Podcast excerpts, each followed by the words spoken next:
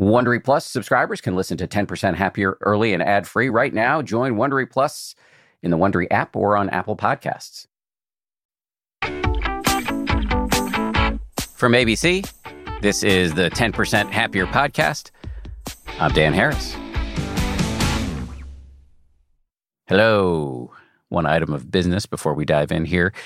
People are sending more virtual gifts this holiday season to avoid putting themselves and essential delivery workers at risk. If you're one of those people, consider helping your loved ones train their own minds by giving them a subscription to the 10% Happier app.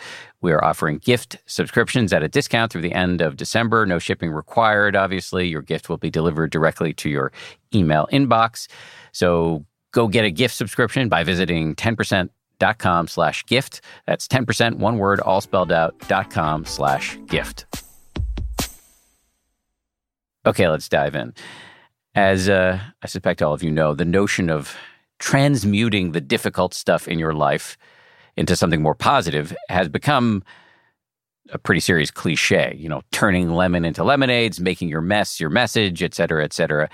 But as I have said many, many times on this show, there is a reason cliches become cliches because they're true.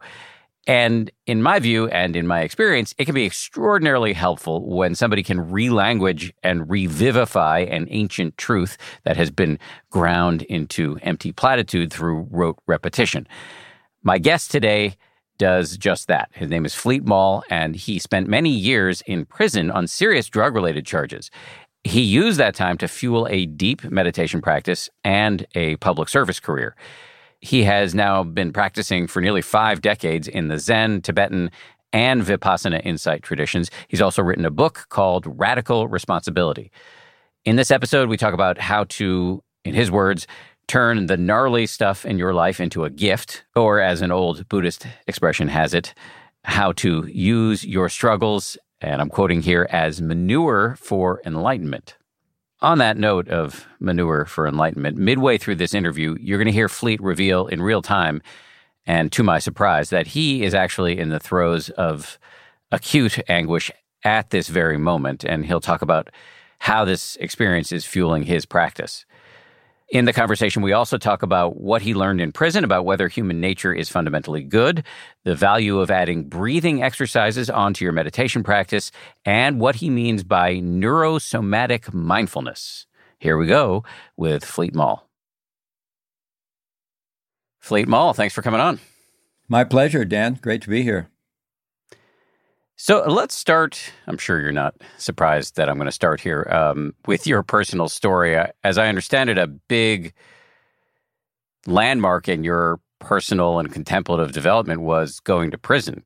Can you tell that story? Yeah, absolutely. I'll try to do it relatively briefly. So, yes, that was a really important time for me. I spent 14 years in a federal prison. How did I get there?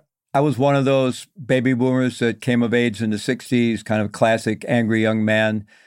Graduated from high school in 1968, completely disillusioned, alienated, justifiably or not. That's what was going on with me.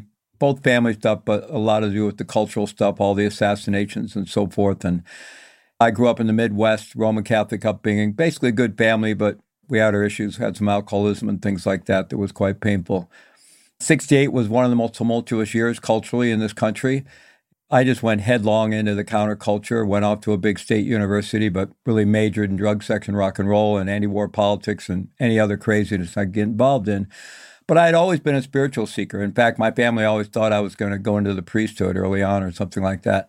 So I'd always been a spiritual seeker, and I continued that all along. And so I ended up eventually leaving the country. I just became so alienated, I, in, in part to get away from the drug culture I was involved in, and in part just Nixon was reelected. I, I just wanted to get out. And I also was on this search for something authentic. I remember at a time in my childhood when I felt really plugged into reality. Things were very vivid and real, even magical. And that had kind of just gone away at some point, And that's probably a normal developmental process, but I never made peace with it. So I was always hungry for that, looking for that. And, you know, the drugs were some mirage of that, but obviously with a lot of baggage. And if you got a hole in your gut and addictive propensities, it can take you down a lot of twisted roads.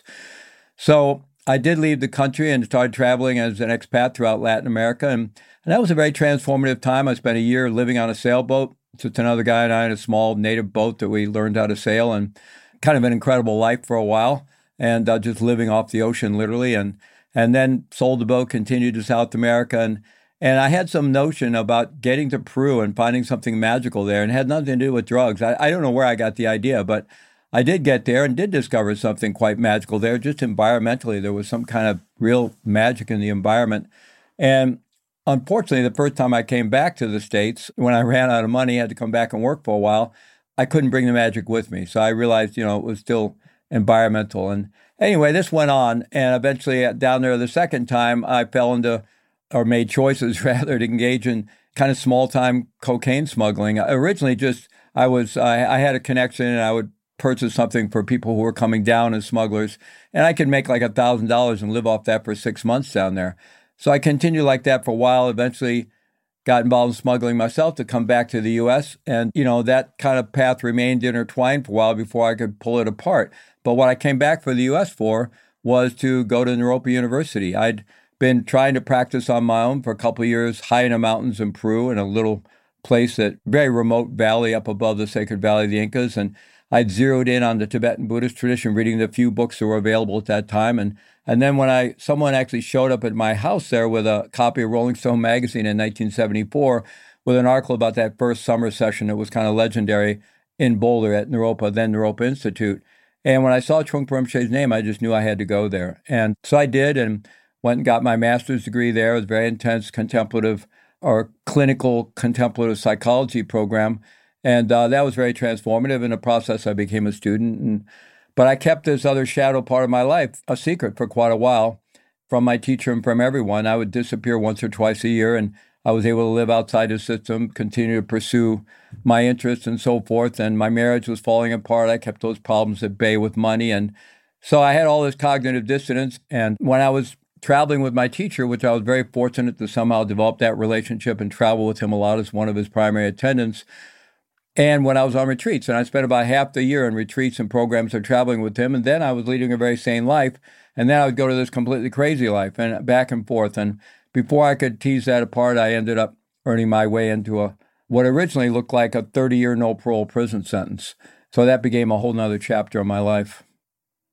Just to explain to folks, Naropa University, which began as Naropa Institute, was founded by Chogyam Trungpa Rinpoche, sort of controversial Tibetan Lama who had his own wildness in his in his life, ultimately died in his late forties from appears like he drank himself to death. So he's a, he's an enigma to me because he's simultaneously viewed as controversial and wild and outside the mainstream, but also quite highly attained as a meditator and a teacher. So just by way of context for folks, that that was the world you were involved with, and nonetheless, you were adding a layer of chaos that uh, probably went beyond the norm even for that context so you spent 14 years in a, a federal prison and your practice deepened during that period of time?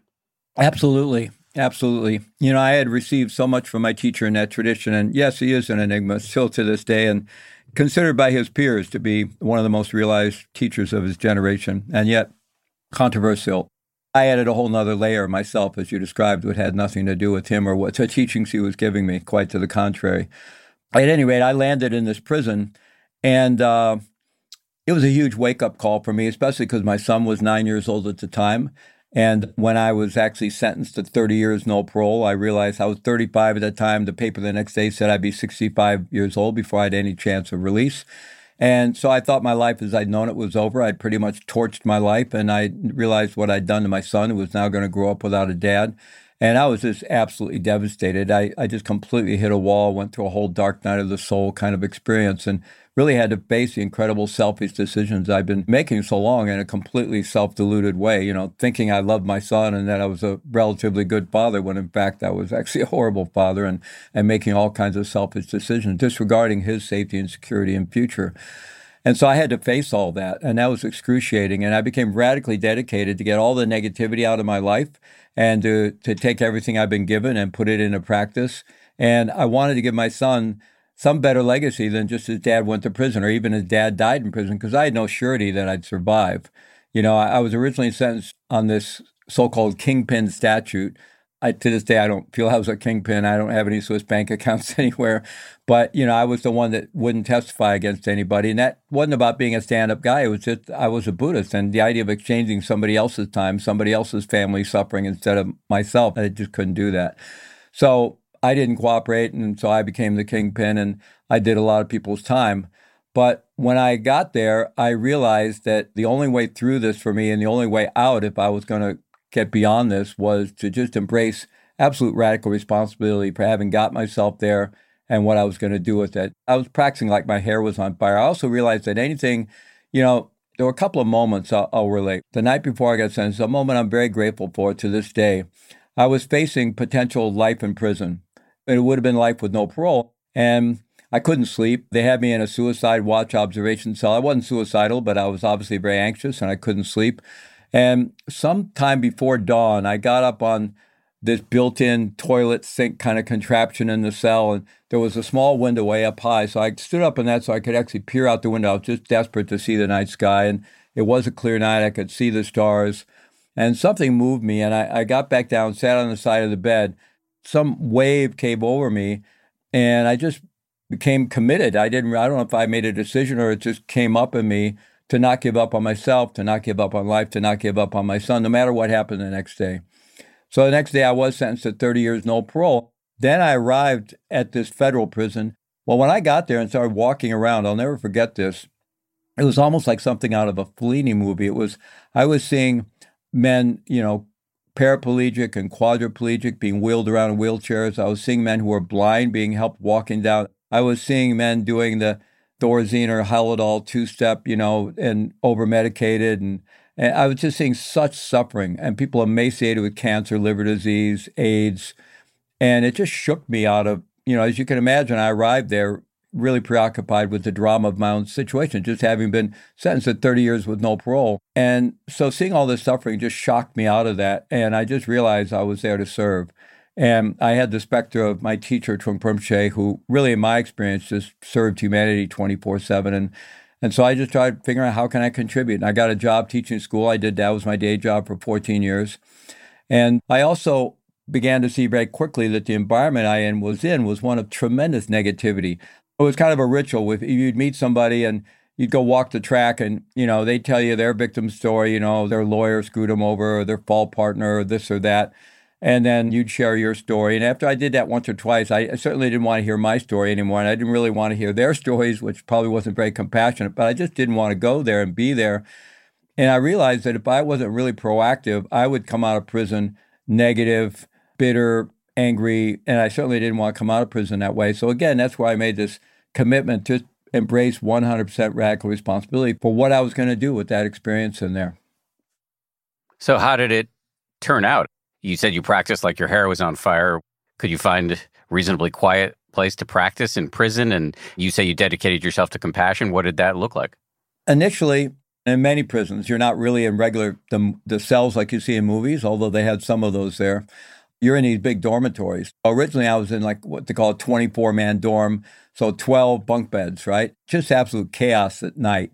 You start up on a top bunk. You get seniority by basically staying out of trouble and the transition, people leaving and coming. Eventually, you move your way to a bottom bunk. Well, I stayed in the top bunk, but arranged with the CO on the floor, the, the guard, to retain my seniority because sitting on the top bunk, I could meditate late at night.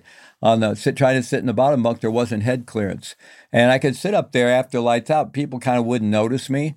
So that was one way I practiced. And eventually I came up with this idea at the entrance to these dorms, they had these trash closets where all the trash buckets and the mops and brooms and everything were. So I would go in and clean it up and set some brooms and stuff outside in case people wanted it. And I'd take a metal folding chair and I'd go in there and practice. And that became my practice room. And I practiced every day for a couple hours on weekends. Sometimes I'd be practicing four or five hours. I went through from 24 man dome to 18 man to 12 man and so forth. I finally got a single cell. There were just a few single cells on that floor. This was a floor originally designed for 50 patients, but now it was a general population floor, and there were 185 guys living on the floor, just crammed into every nook and cranny. And so there were only a few single rooms, and it was just because they were too small to double up. I eventually got one of those through seniority, and then I was able to start doing the Ngondro practices in the Tibetan Buddhist tradition, getting the prostrations, which I'd never completed. So I was getting up at four in the morning and doing that. And then at night, I would study until lights out, and then I would practice hours into the nighttime. I was only sleeping four or five hours for many years, first probably seven, eight years of my sentence. I couldn't possibly do that now. I had to force myself to get up, but somehow thrive with that little sleep. So I was really intensively practicing. And I also knew anything I was going to be able to do or create in that institution was going to come out of my practice. And so I just trusted that, that if I really focused on my practice, some good things would come out. And fairly soon got a, a meditation group started in the prison chapel once a week. Eventually we had twice a week. I was very involved in 12 step work and became a leader in that work for the whole time I was there. I was involved with the Native American Sweat off and on.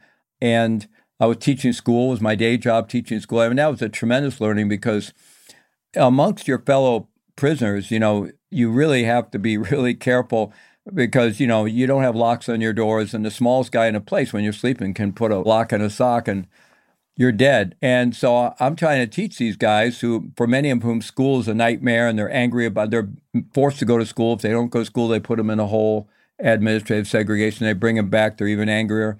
And I had to figure out how to get in relationship with these guys because I wanted to teach. Most of the inmate teachers would just go sit in a corner and, you know, just try to stay safe. But I, didn't want to do that. And you know, I learned the hard way. I had four or five situations blow up on me. Fortunately, I survived, but I, I, really learned a lot of skills about how to get in relationship with people. This was 1985 when I arrived there. The AIDS epidemic was going into full swing. And so I began getting very concerned, and they started bringing all the AIDS patients from all the federal penitentiaries.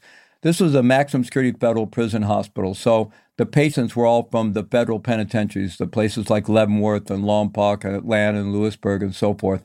And they were bringing all the AIDS patients from all those penitentiaries. And initially, they had them locked up back in a psychiatric ward and isolated for their own protection because there was such fear in the inmate population. They hadn't done any education around AIDS.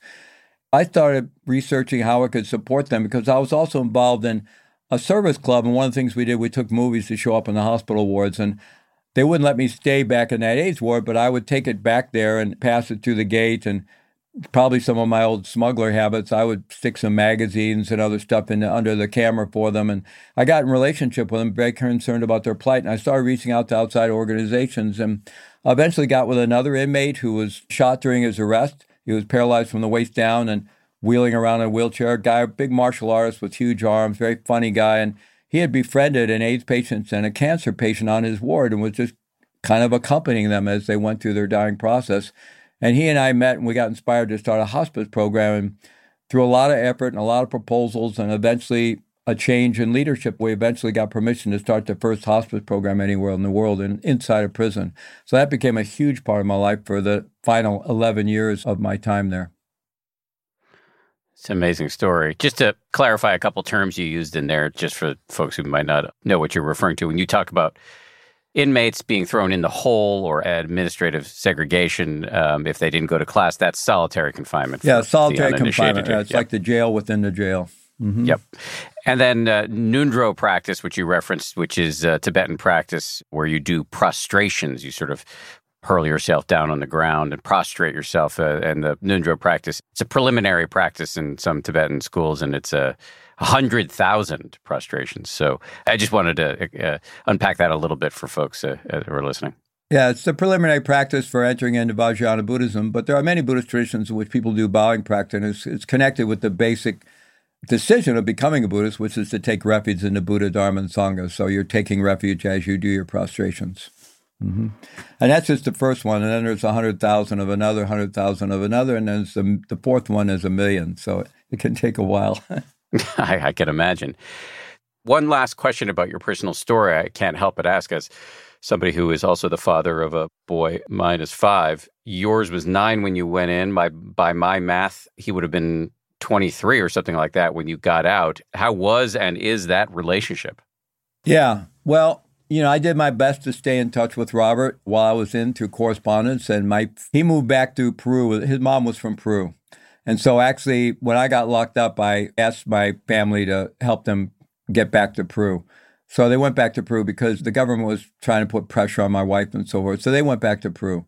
But fortunately, every other year, my family brought my son up for some time during what was his summer here in the States was the Christmas holidays. He would stay with my brother in St. Louis, who had three sons, one the same age as my son, and go to school with them a little bit when school was in. And, and they'd bring him down to see me on weekends. So I was able to see him about every year that way. And, and one year, the community I was part of, the Shambhala community, people pooled some funds and brought him up and actually took him up in Nova Scotia to a meditation program for young people.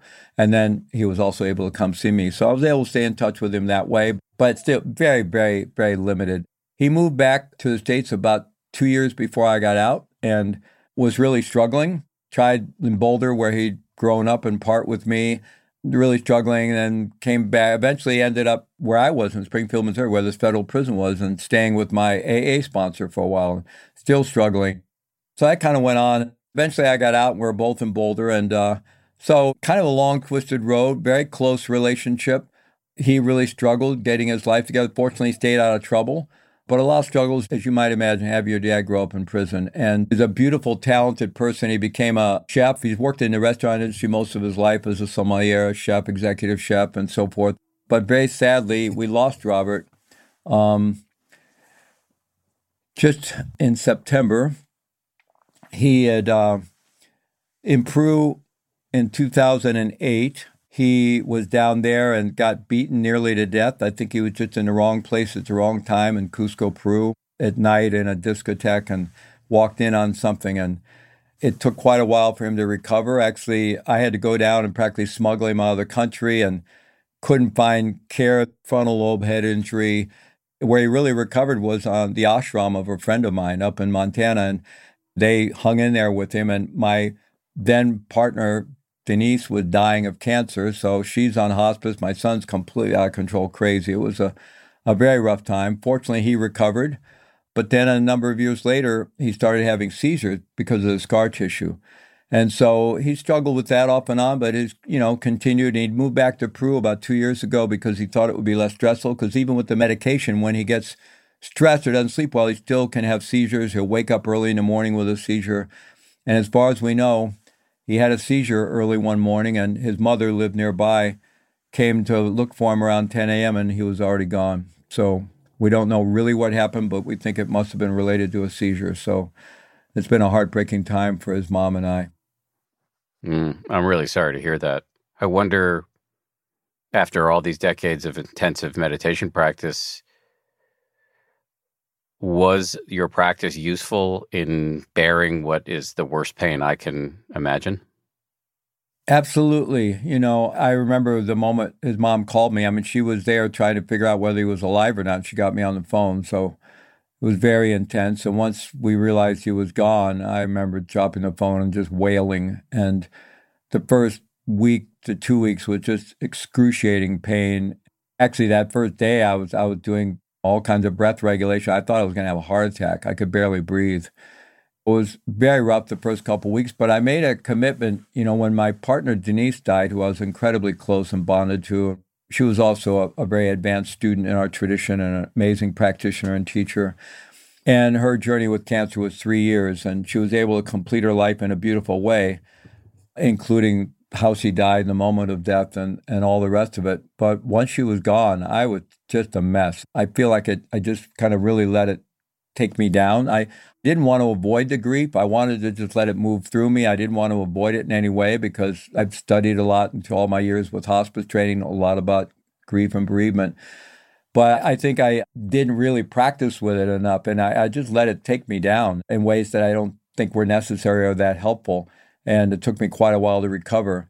And so, with the loss of Robert, I'm still completely open to going through the grief, and that's going to be a, I'm sure, a long time, winding river of a journey. But I also committed to not let this take me down. I'm really going to practice with it. So I've been practicing really, and I always practice. I mean, I practice. I'm a strong practitioner anyway on a daily basis. My partner Sophie and I get up and do a long practice session every morning together. But I even up the ante with that, really practicing intensely. And also in our tradition, we believe the transition from one life to the next is very important to support people. So I was doing intensive practices for Robert and doing guidance for him and so forth. So I just made that my focus for the first 49 days, which is the traditional time.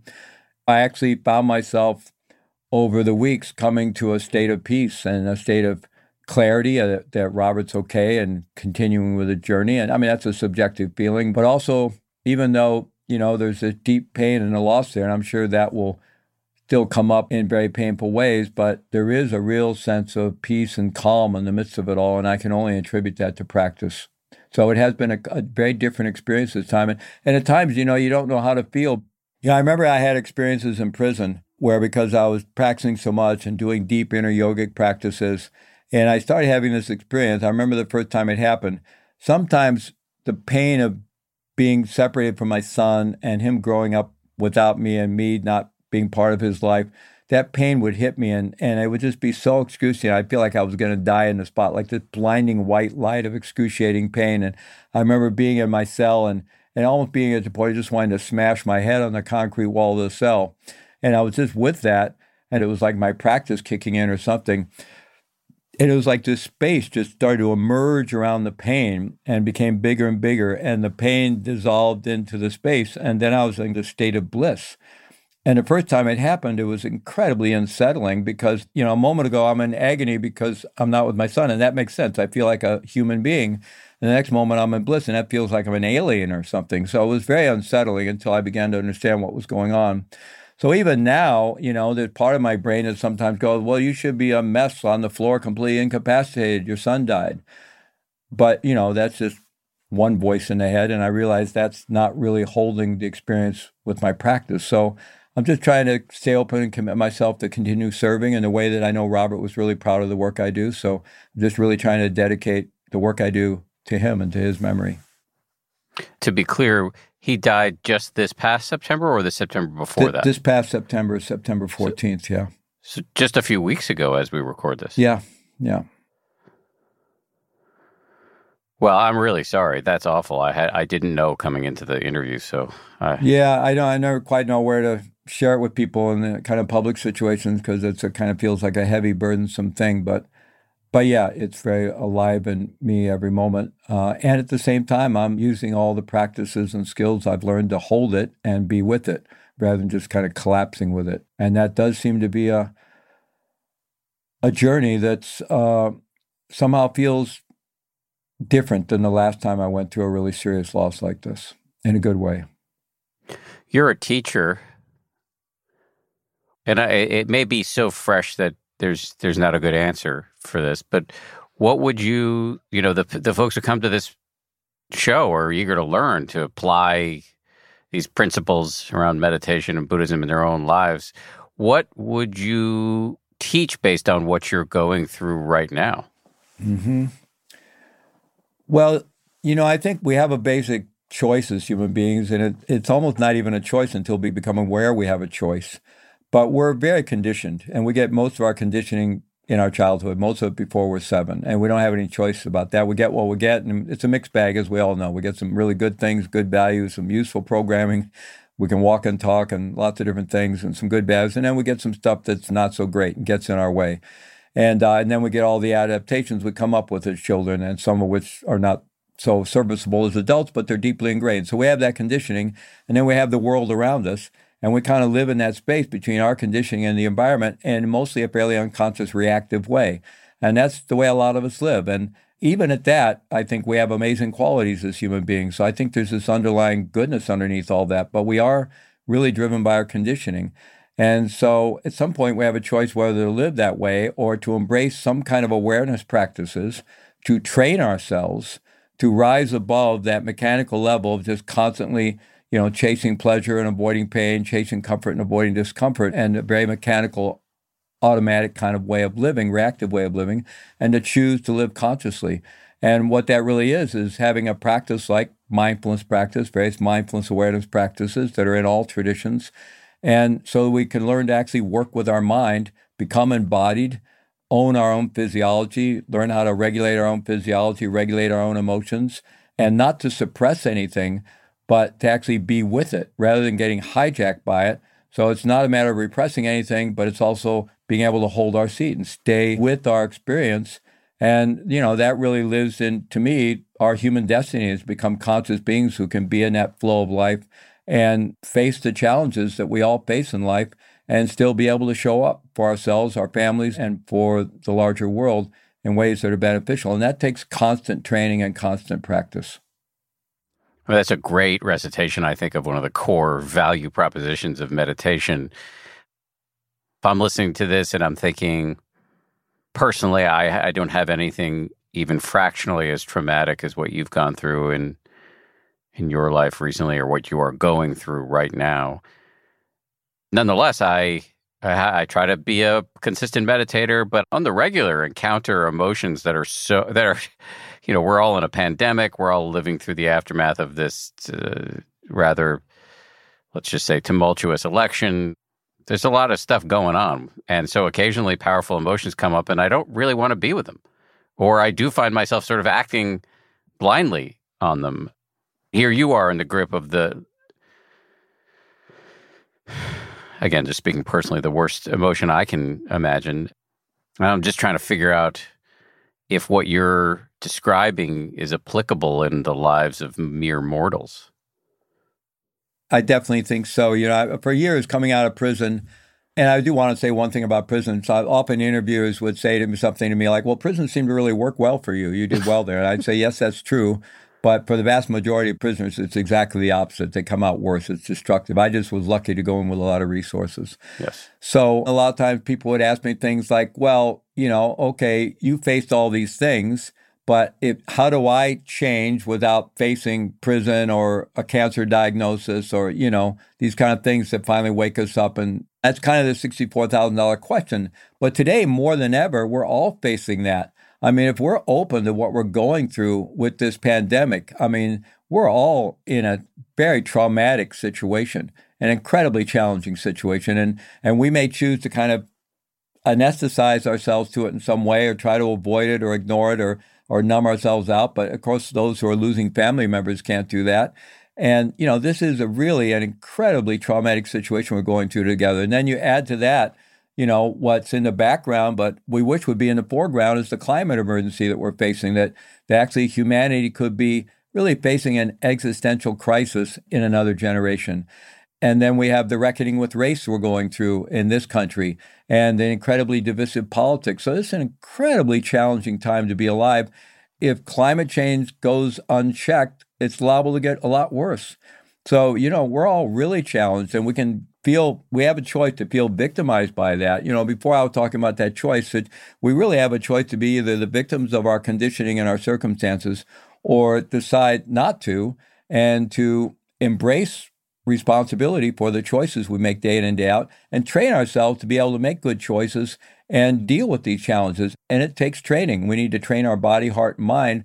Fortunately, there is more knowledge and more support available to us today for that than there ever has been in history. I mean, what's available in terms of transformative technologies and meditation practices and I mean, I'm going through a training right now that is just profound psychological insights about how to transform. So, you know, there's so much available. And if we choose to do that, this is a tremendous opportunity. This is, we're all in that situation of when you hear the person that got the, you know, almost died but didn't die or got the cancer diagnosis but healed and it changed their life. Well, we all have that opportunity right now. Yeah, there's an expression that's coming to mind um, manure for enlightenment. It's all grist for the mill. It's all of the horrible stuff that comes up in our lives. Nobody's exempt from horror. You can use all of it to wake up. Yeah, manure for enlightenment was actually Trungpa Rinpoche's expression. He called it uh, manure of Bodhi was his expression. And uh, grist for the mill is a classic expression. I don't know where that comes from, Western or Eastern traditions, but the manure Bodhi, and part of what he was saying there was not only our circumstances, but not to reject anything in ourselves. All of our own internal challenges, our most neurotic and gnarly stuff, he said that's really your beauty because that's what you can leverage for your own awakening if you have a practice to embrace it. The whole thing really comes down to do we have a way to work with our own mind that is transformative? And again, there's so much support available for that now your work, what you're doing through 10% Happier, is offering people those simple tools to begin working with their own mind in that way. First of all, thank you for that. When you're working with beginner students and teaching them how to work with their own minds, what's the basic blocking and tackling that you recommend for people, especially those who don't want to do a million prostrations? Yes, well, you know, trying to introduce basic mindfulness of body, mindfulness of breathing practice in a way that people can actually begin to put it in their lives in some way. So even if it's in very, very small chunks, and also integrating it with other life activities.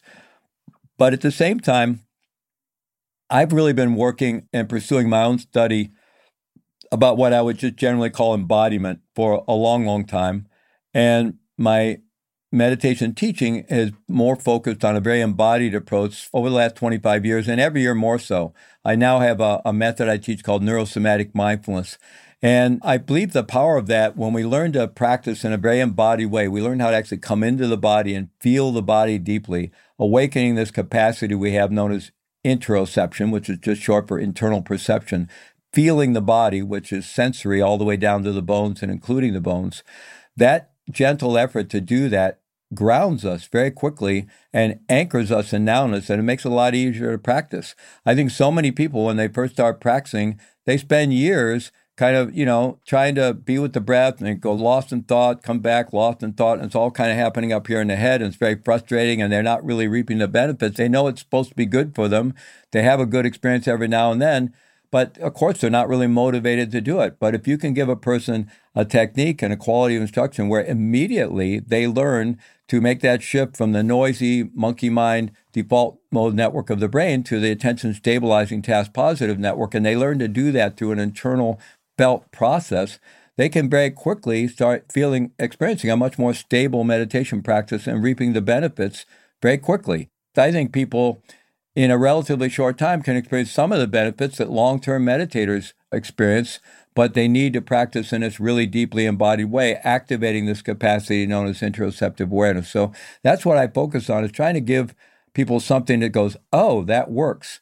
The other thing I focus on with new students and like I'm uh, a lot of my work today is uh, I mean I've been working in prisons forever.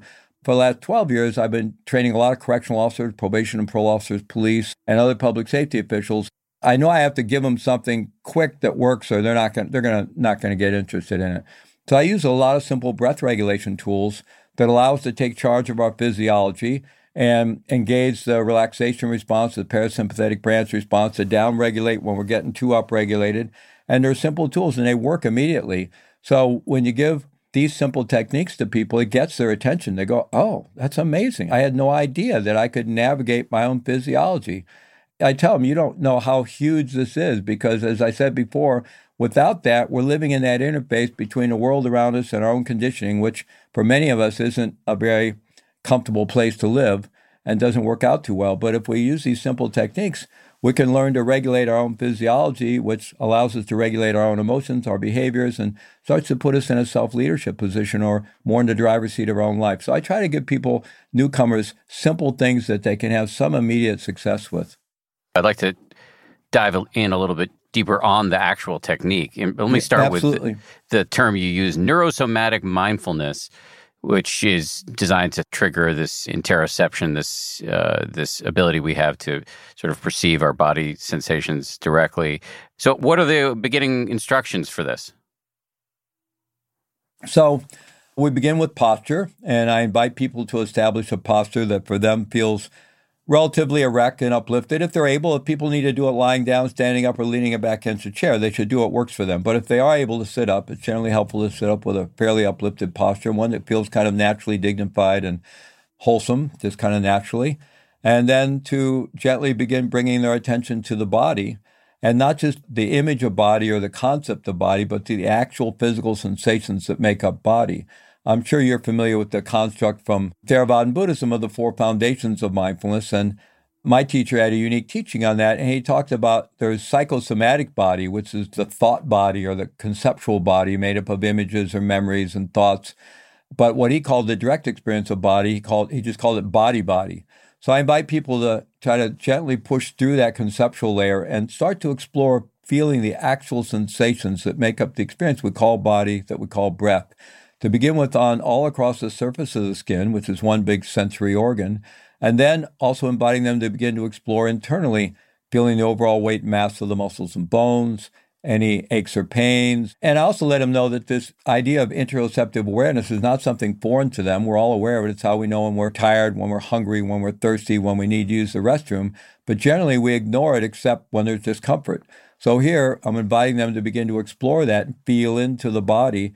And the more they do, it grounds you in the moment. You develop a more deeply felt presence of the body, which anchors us in the moment, makes it a little harder for the mind to wander, easier for it to come back. And you're actually, what we know from neuroscience is you're making that shift from the default mode network, which is that busy kind of yada yada part of the brain, and the more attention stabilizing task positive network. And so, through a gentle effort of really beginning to explore that internal landscape, we begin to experience our ability to do that. And anyone can learn to do it with a little application over not too long of a period of time. So that's kind of where it begins. And but that exploration can go very deep in terms of really beginning to examine your skeletal structure, your internal organs, the connective tissue, the ligaments, tendons, you know, the circulatory system, lymphatic system, and really beginning to explore that internal landscape. Getting very physically embodied puts us in touch also with what you might metaphorically call our emotional body. So we're tuning into our emotions. And we know from current neuroscience that enhanced interoceptive awareness leads to enhanced ability for physiological self regulation and emotion regulation, and thus regulating our own behaviors. And also, I believe it's really taking us into that body mind interface. You know, body mind, you know, is either one holistic phenomena or some kind of continuum. Western science would probably say mind stops when the body dies. Eastern science would probably say that mind continues or mind was there before body. But regardless, while we're alive, there's some kind of continuum, but there is a more subtle layer. And what many of the Eastern traditions talk about subtle energy, body, and so forth. So I feel like the deeper we go into the body, the deeper we're going into our own being. And the more we begin to have experiences of that depth of our being below all the noise, we recognize this unmistakable innate goodness, innate wholeness that's there at the core of our being. And to whatever extent we have any relationship to that, thus our overall confidence in life grows and our level of fear and anxiety lessens, and we're able to live our lives from a place of greater unconditional confidence. Much more of my conversation with Fleet right after this. This show is brought to you by BetterHelp. I got to tell you, I feel so much better when I talk about my anxiety instead of keeping it bottled up. There's an expression that I first heard from the great researcher and also Zen practitioner Robert Waldinger never worry alone. Our temptation many times is to keep it bottled up, but the data really show that the people who do the best in life, who live the longest and are the happiest, have strong relationships with people with whom they can talk about whatever's going on in their lives. And for me, therapy is part of that. If you're thinking of starting therapy, you might give BetterHelp a try. It's entirely online, designed to be convenient, flexible, and suited to your schedule. Get it off your chest with BetterHelp. Visit betterhelp.com slash happier today to get 10% off your first month. That's betterhelp, H-E-L-P dot com slash happier.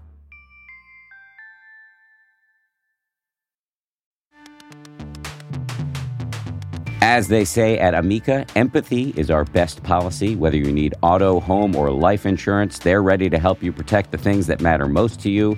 They're a mutual company, customer owned, in service to you. Amica representatives are here when you need them, and you can take comfort knowing a real person will be there on the phone to take care of you because the greatest measure of their success is your satisfaction.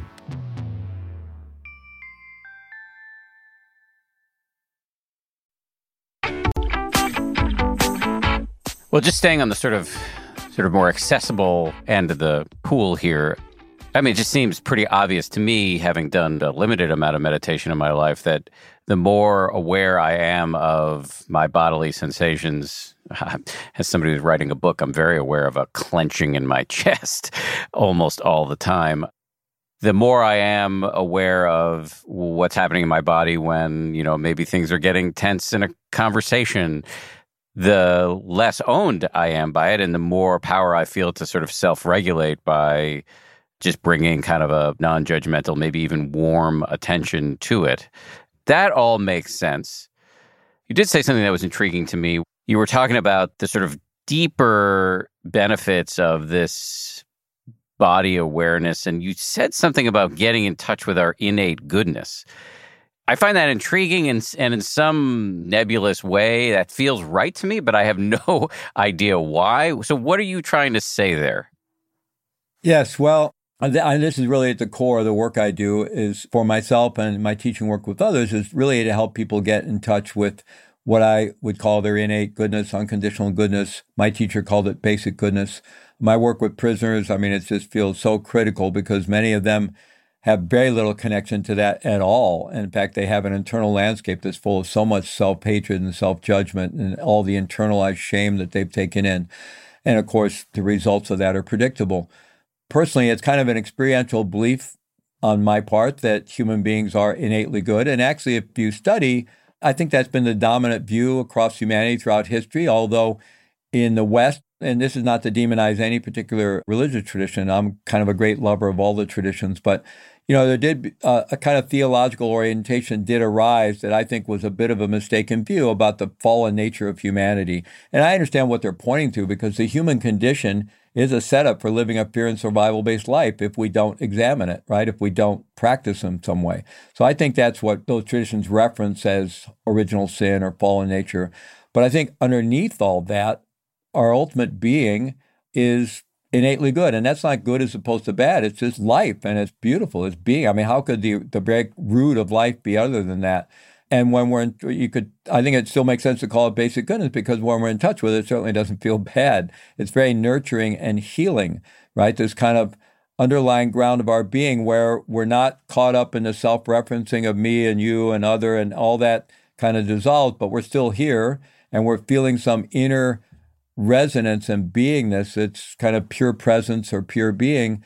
And that's just incredibly healing and nurturing. And it taps us into something that just gives us a completely different perspective on life. I mean, I think it's, uh, you know, many religious traditions have talking about, have, have spoken about, you know, getting to the mountaintop and that then seeing, you know, reality that changes. And then you come back down, but everything has changed. Or as Jesus said in the New Testament, being in the world but not of the world, or the idea of the Zen oxherding pictures where, you know, the last step is after attaining realization coming back to the marketplace. But everything has changed because you are in touch with this dimension of beingness, which gives you this profound sense of confidence and actually even overcomes fear of death.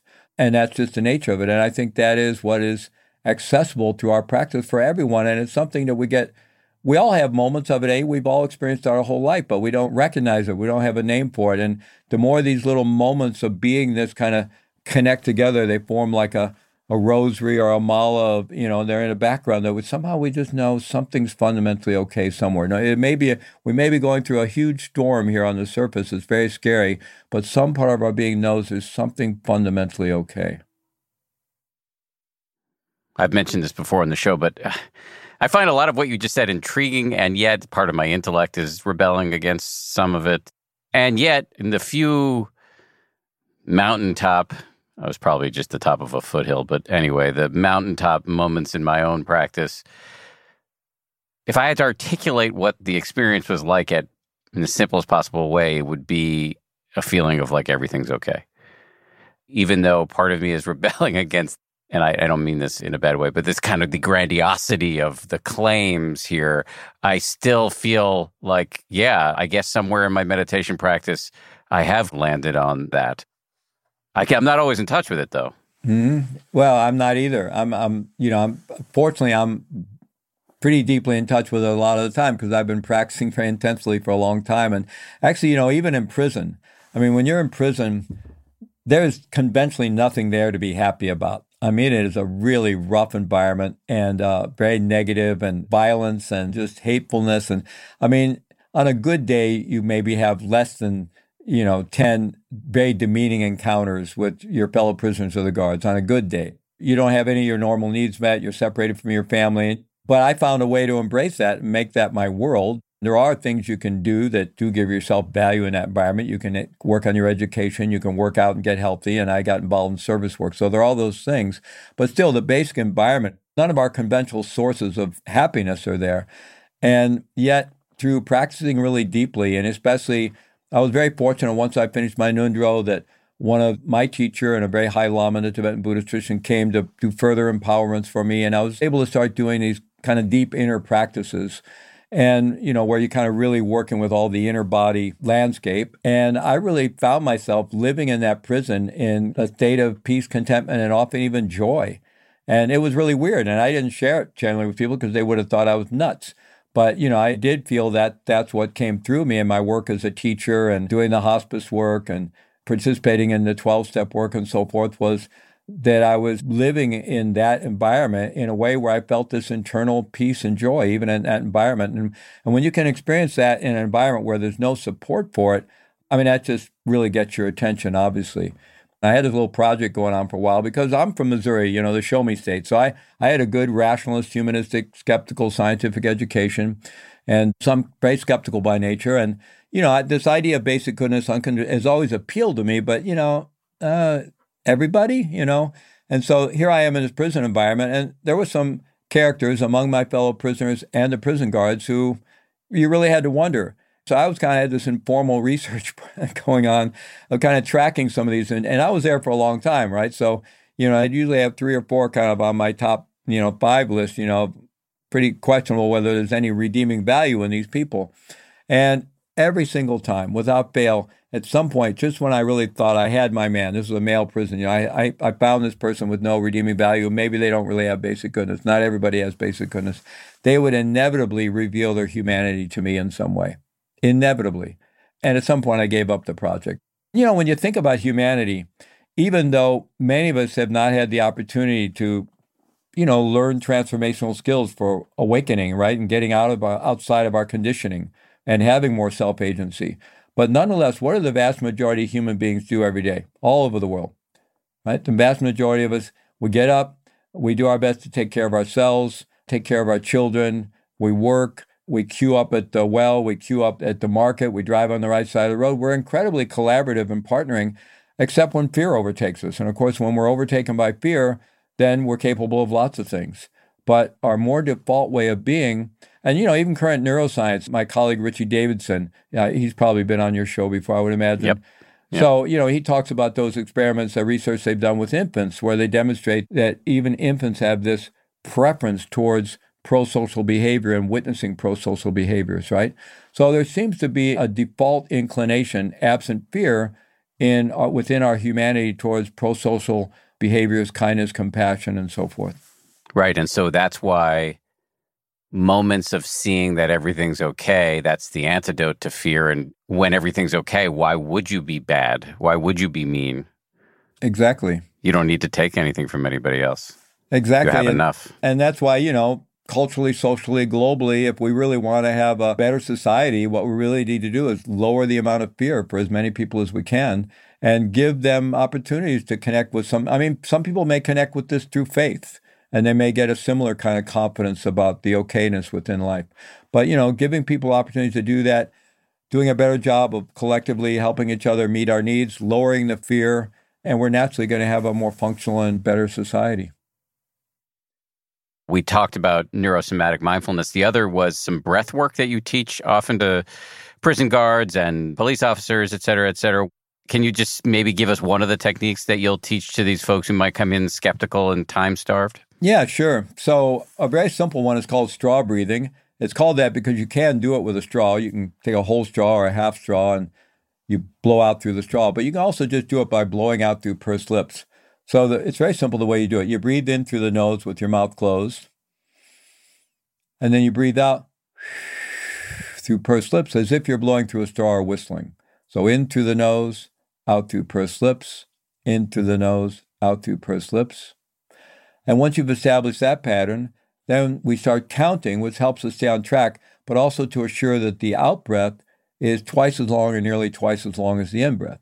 So you might be breathing in a four count, something like this in, two, three, four, out, two, three, four, five, six, seven, eight.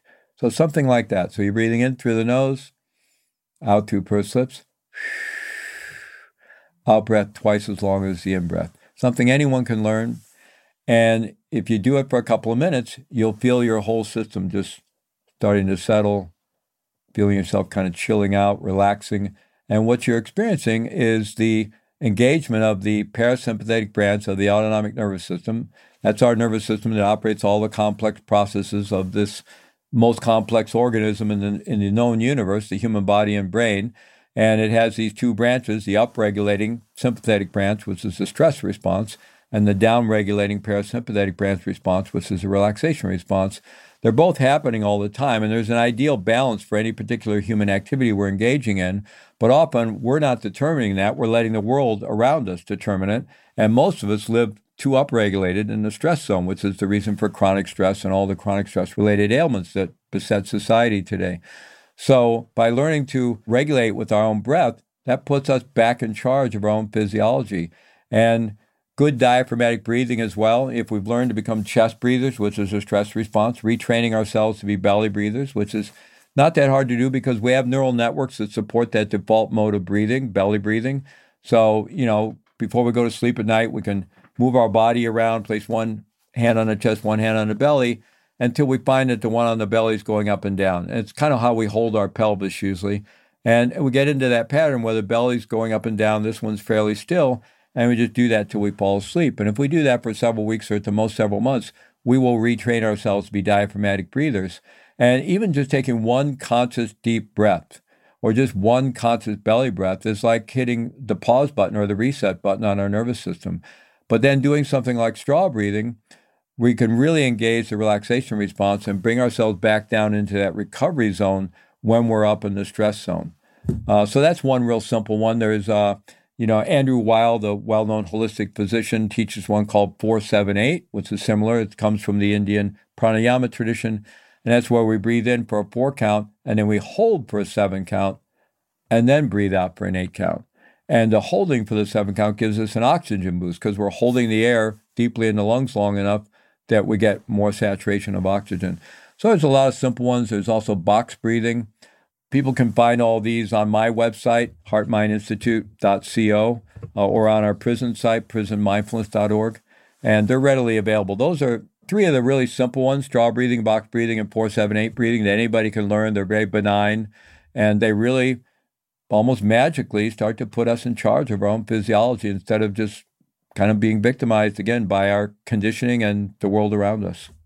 Yeah, while you've been talking, I've been doing the straw breathing, and it it, it, it is kind of magical, um, and it, it gets me thinking that these two techniques might be nice in concert: the breathing exercise and the mindfulness, because I'm just thinking, what's the biggest stress in my life right now? I have a very privileged life, but I would say the biggest stress for me is writing. So I spend a few hours in the morning writing, and of course, um, my mind is hammering up against you know seemingly insoluble creative problems. I've got the voice in my head saying you're behind. You're never going to live up to the success of your first book, blah, blah, blah. And then the tightness in the chest and the lack of creativity will set in. So sometimes I'll sit very often I'll sit for a while. But it seems like maybe even before I sit, and this is applicable to anybody else who's got any level stress in their lives, by which I mean everybody in the world, maybe before sitting, doing a few minutes of breathing exercises. In that way, the two could work very nicely together. You're shaking your head. Yeah, no, I'm I'm shaking. Yes, you know, absolutely. Yeah. You know, there there has been kind of an ethic, I would think, in some of the spiritual and the ones that I was trained in both I've trained deeply in the Zen tradition, the Tibetan Buddhist tradition, as well as in the Vipassana insight meditation tradition. And there was kind of an ethic of, you know, you just put your butt on the cushion and you get what you get. And you're not trying to create any particular state. You're just trying to develop the ability to be with whatever's there, even if you're kind of suffering through the struggle of it. And there's some value in that. But I also, more these days, I think, especially with the constraints of modern life and the time people have, I think you know, if you can do a little breath regulation so that when you, if you got 10, 15 minutes of your sitting practice and you do a little breath regulation, then you can sit down and settle more easily and you're going to get more benefit from the practice. I mean, that makes complete sense to me. You know, even doing an interview like this, I've been working with embodiment and breath regulation the whole time we've been speaking. I do it when I'm training. I, I deliver some very intensive trainings that are sometimes 12, 14 hour days and I'm doing this kind of regulation the whole time I'm doing it. At the end, you know, after 14 hours, I'm ready to keep going. I'm not exhausted at all because I'm taking care of my body in this way. Final question for me, and I should have asked this earlier. Early on in our conversation, you used the phrase radical responsibility a couple of times. It's also the name of your book. And I have a sense you've covered it without being explicit about it, but let's be explicit for a second. What do you mean by radical responsibility? Yeah, I certainly did point to it. Usually I say what I mean is voluntarily embracing 100% responsibility or ownership for each and every circumstance we face in life. Now, that includes those that we can see we had some role in, whether we see we actually created it or at least contributed to it, or maybe we just allowed it by being unaware, or maybe we're unconsciously promoting or setting ourselves up in some way. Through self honesty, we can see you know our role in some of the circumstances we face. But then there's also the ones that we just don't see we have any relationship to. It just feels like they fell out of the sky and landed on our head or in our lap, and everyone would agree we're just an innocent bystander. I mean, unless it's past karma, who knows about such ideas? But at any rate, there it is. But at some point, even with that, the salient question for me becomes what am I going to do with it? Am I going to let it take me down and victimize me? Or am I going to, you know, marshal my resourcefulness to find the most creative way I can to respond to this to move forward in my life in ways that are beneficial for myself and others. Now, I want to say that this has absolutely nothing, I mean, really the most important distinction in this model is the distinction between ownership and blame. So this obviously has nothing to do with blaming others, but absolutely nothing to do with blaming ourselves. So even when I'm looking to see if I had some role in creating or allowing a circumstance or something, that's not for self blame at all. It's just for insight. Because if I can see how some situation evolved that I'm not so thrilled with, and I can kind of see the steps how it went from point A to B to C. And then I have the insight that next time I can do it differently and get different results. So it's simply for that self education, insight, and understanding that I look into that. But really, it's about living from choice and realizing, and this idea has been around for a long time. I mean, Marcus Aurelius, often called the last good Roman emperor and one of the Stoic philosophers, he had, he had many aphorisms and sayings. There's a whole collection of those, which I highly recommend. But one of them, paraphrasing, is something to the effect that, you know, most people imagine that their destiny is really controlled or created by their circumstances in life. And he said, in fact, that's not true. The truth is that our destiny is created or manifest from our response to those circumstances, our response, which is the choices we make. And, you know, that can feel like a burden, but it's actually the it's the place of complete freedom. It's the only place we have any real power and freedom, and it's very compelling. And again, I also want to say that people are victimized. I mean, horrific things happen to human beings, and also this is about adults because children come of age or responsibility in different cultures. But in general, children need to be protected and deserve to be protected. So this I'm talking about adults here, but even horrific things happen to adults and incredibly criminal and unjust things and tragic things. And so this is not about telling somebody else, you know, you need to take ownership and not be a victim because somebody may really need to have it affirmed that they were victimized and receive a lot of support and affirmation. And it's not really for me to say what their journey is or should be, but I think we can all, you know, reflect that no matter what befalls someone, if they stay stuck in that, as understandable as that might be, and as much compassion as we want to have for them, it's going to be very self limiting for them. So owning something might be seeking justice, seeking support, but it's operating from that place of how can I respond to this rather than being lost in the sense of being victimized. And of course, where we practice really is with the small stuff in life because we all know that all day long, every day, there's lots of things going on in our lives where we start to feel resentful, we start to kind of feel victimized, and we blame others for this. It's natural to do, but the thing is that in doing so, we give away our power. Because, you know, Dan, if you and I had some kind of business conflict, right, and it, something went south and we were both hot under the collar, we're ready to go to fisticuffs or go to court and sue each other, and maybe a friend, you're going to bankrupt yourselves on lawyers. And, and I, I know this mediator, go see this mediator. So we do that. And the mediator interviews both of us separately and then brings us together and says, Boy, I don't know. You guys are both really incredible storytellers and salespeople. And it's really a he said, he said thing. And but I'll tell you what, we have the videotape.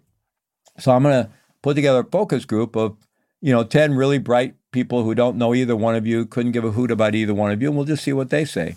And so, you know, we both kind of begrudgingly agree to it. And I'm confident because I know I'm right. You're probably a little nervous, but the mediator does that and comes back and, you know, says to either one of us, I have to say, they did agree that Dan bears more of the responsibility here. And I said, Boy, I'm glad you found such a brilliant group of people. And they realize that all it's all Dan's fault. And I feel vindicated. I feel good about that. And the media said, no, no, Fleet, they did say, you know, you got to take some responsibility. It's maybe 60 40, 70 30. And though I don't really believe it, but as long as they realized it was mostly Dan's fault. I probably did have small role to play. I'll accept my role, but I still it was mostly his fault, and I feel vindicated. So does it really? I mean, that's very human. We all do that, but does it really make sense? Because if I'm unhappy, by definition, I'm unhappy with the situation, I'm suffering. I'm convinced it's either 60% or 70% your fault, your causation. How much of my power am I giving away in that situation? 60 to 70% of your power? Yeah, if not all of it, right? Because I basically put you in charge of my internal state because I don't get to be happy again until you change your behavior. Can I control you? Very little chance, rather. I mean, we might think we can control other people, but ultimately, we know that people are uncontrollable because we know we're uncontrollable. We know that no matter how much somebody tries to control or intimidate, us, we will find our way, right? We're in, incredibly inventive as human beings in getting our needs met. So, if nothing else, just learning to let live and not spend so much energy trying to control the people in our lives will be much happier campers. But the point here is that when we blame people's circumstances for our internal state, as normal as that may be, as much as we're conditioned to do it, as logical as it seems, we're actually giving our power away because the only place we have any real influence is with ourselves, and that's hard enough. That's challenging enough. So this is really, it's not a burden that we're taking on with radical responsibility. It's really an act of radical self-empowerment. And it's a gift to ourselves and really a gift to others because we stop blaming other people. And, and allows us to focus our energy where we can do the most good with what can I do now? No matter how terrible the situation is, what can I do? And that's really in prison what allowed me to create all kinds of programs in an environment where the first answer to everything is no. It's a completely totalitarian environment where the authorities have absolute power and resistance is futile. And really, if you buck the system, you're in four point restraints at a concrete bunk being hosed down at night. And I was able to start two national organizations and catalyze two national movements there the prison mindfulness movement, the prison hospice movement. And I don't say that to pat myself on the back, but just to point to what's possible by taking that philosophy rather than getting all caught up in what's right and wrong and they're so bad and this and you know instead i would just really train myself to focus on okay how do how do i move something forward here? How do i relate with people in a way that i can enroll them in a vision and i'll start getting yeses instead of nos? And that led to a lot of good results. Yeah it seems like in part what you're saying is not blame the victim but more like manure for enlightenment. Mm-hmm. it's all grist for the mill. Before we go here can you just plug everything you're doing so that folks can get access to it if they want to learn more? Yeah, sure. So we have a great summit coming up, which I want to let people know about. It's going to be January 19th to 28th. It's called The Best Year of Your Life. We all make New Year's resolutions, and the, the science is not very good on the results. Like 85 to 90% of us forget about them two weeks later. And we have a lot of, we've done a lot of studying, we have a lot of insight why that is. So we're going to provide people with the motivation, the inspiration the tools, the understanding of human psychology and habit formation and science of change, how to up level or how to optimize different areas of our life, our health and well being, our relationships, our financial life, our spiritual path. And I think it's going to be really exciting with a lot of really brilliant people. So, Heart Mind Institute, which is heartmindinstitute.co, not .com, just .co. They can find out about that summit, about the Global Resilience Summit we did last May, and my neurosomatic course and so forth my work in general, they, you can just remember to go to fleetmaull.com. You can basically find out everything about me. And then just referencing the prison work, if people are interested in that, it's uh, prisonmindfulness.org is our work with at-risk, incarcerated, and returning youth and adults. Then we have mindfulpublicsafety.org, which is our work with police, probation and parole, corrections, uh, public safety, emergency, the courts, bringing mindfulness into the whole public safety field. And then EngagedMindfulnessInstitute.org is where we train. This is all the same nonprofit, but that's where we train mindfulness teachers in trauma informed approaches to bringing mindfulness to all these sectors of society where there is a lot of suffering and where the communities have been marginalized and there is a lot of trauma. And if people want to check out my book, radicalresponsibilitybook.com, you can read about the book, get a free chapter, and you can buy it through your favorite bookseller. But you can find all about the book at radicalresponsibilitybook.com. Great. Fleet, thank you very much for doing this. And again, my condolences on the loss of your son. That sounds just awful. I'm very impressed that you were able to do this interview. So thank you. Well, it's an ongoing journey. And thank you very much, Dan. Yeah, I, I love your work and your book, and it's a great pleasure to uh, connect with you in person. Big thanks to Fleet. Really appreciate him coming on. And also, of course, my condolences, all of our condolences to Fleet and his family. Before I go, just a quick thank you to everybody who worked so hard to make this show a reality. Samuel Johns is our senior producer. Marissa Schneiderman and DJ Cashmere are our producers. Jules Dodson is our AP. Our sound designer is Matt Boynton of Ultraviolet Audio. And Maria Wertel is our production coordinator. We get a ton of wisdom and guidance and oversight from our TPH colleagues, including Ben Rubin, Nate Toby, Jen Poyant, and Liz Levin. And finally, big thank you to my ABC News comrades, Ryan Kessler and Josh Cohan. We'll see you all on Wednesday with Kristin Neff. If you like 10% Happier, and I hope you do, uh, you can listen early and ad free right now by joining Wondery Plus in the Wondery app or on Apple Podcasts. Prime members can listen ad free on Amazon Music. Before you go, tell us about yourself by filling out a short survey at wondery.com/survey. For more than two centuries, the White House has been the stage for some of the most dramatic scenes in American history. Inspired by the hit podcast American History Tellers, Wondery and William Morrow present the new book, The Hidden History of the White House. Each chapter will bring you inside the fierce power struggles, the world altering decisions, and shocking scandals that have shaped our nation. You'll be there when the very foundations of the White House are laid in 1792, and you'll watch as the British burn it down in 1814. Then you'll hear the intimate conversations between FDR and Winston Churchill as they make plans to defeat Nazi forces in 1941. And you'll be in the Situation Room when President Barack Obama approves the raid to bring down the most infamous terrorist in American history. Pre order The Hidden History of the White House now in hardcover or digital editions wherever you get your books. Once upon a beat. Remember those stories and fables that would capture your imagination and you couldn't wait to see how they would unfold? And now, when you read them as an adult, you think some of these old tales could use a fresh spin. We have a perfect podcast to bring you the stories you remember, remix, and reimagine for the kids in your life today. Join me, DJ Few, and my trusty turntable, Baby Scratch, as we spin up new tales in the New Kids and Family podcast, Once Upon a Beat. Wondery and Tinkercast are bringing you a jam packed, music filled weekly party where hip hop and fables meet. It's Once Upon a Beat. Follow Once Upon a Beat on the Wondery app or wherever you get your podcasts. You can listen to Once Upon a Beat early and ad free right now by joining Wondery Plus in the Wondery app or Wondery Kids Plus in Apple Podcasts. Once Upon a Beat.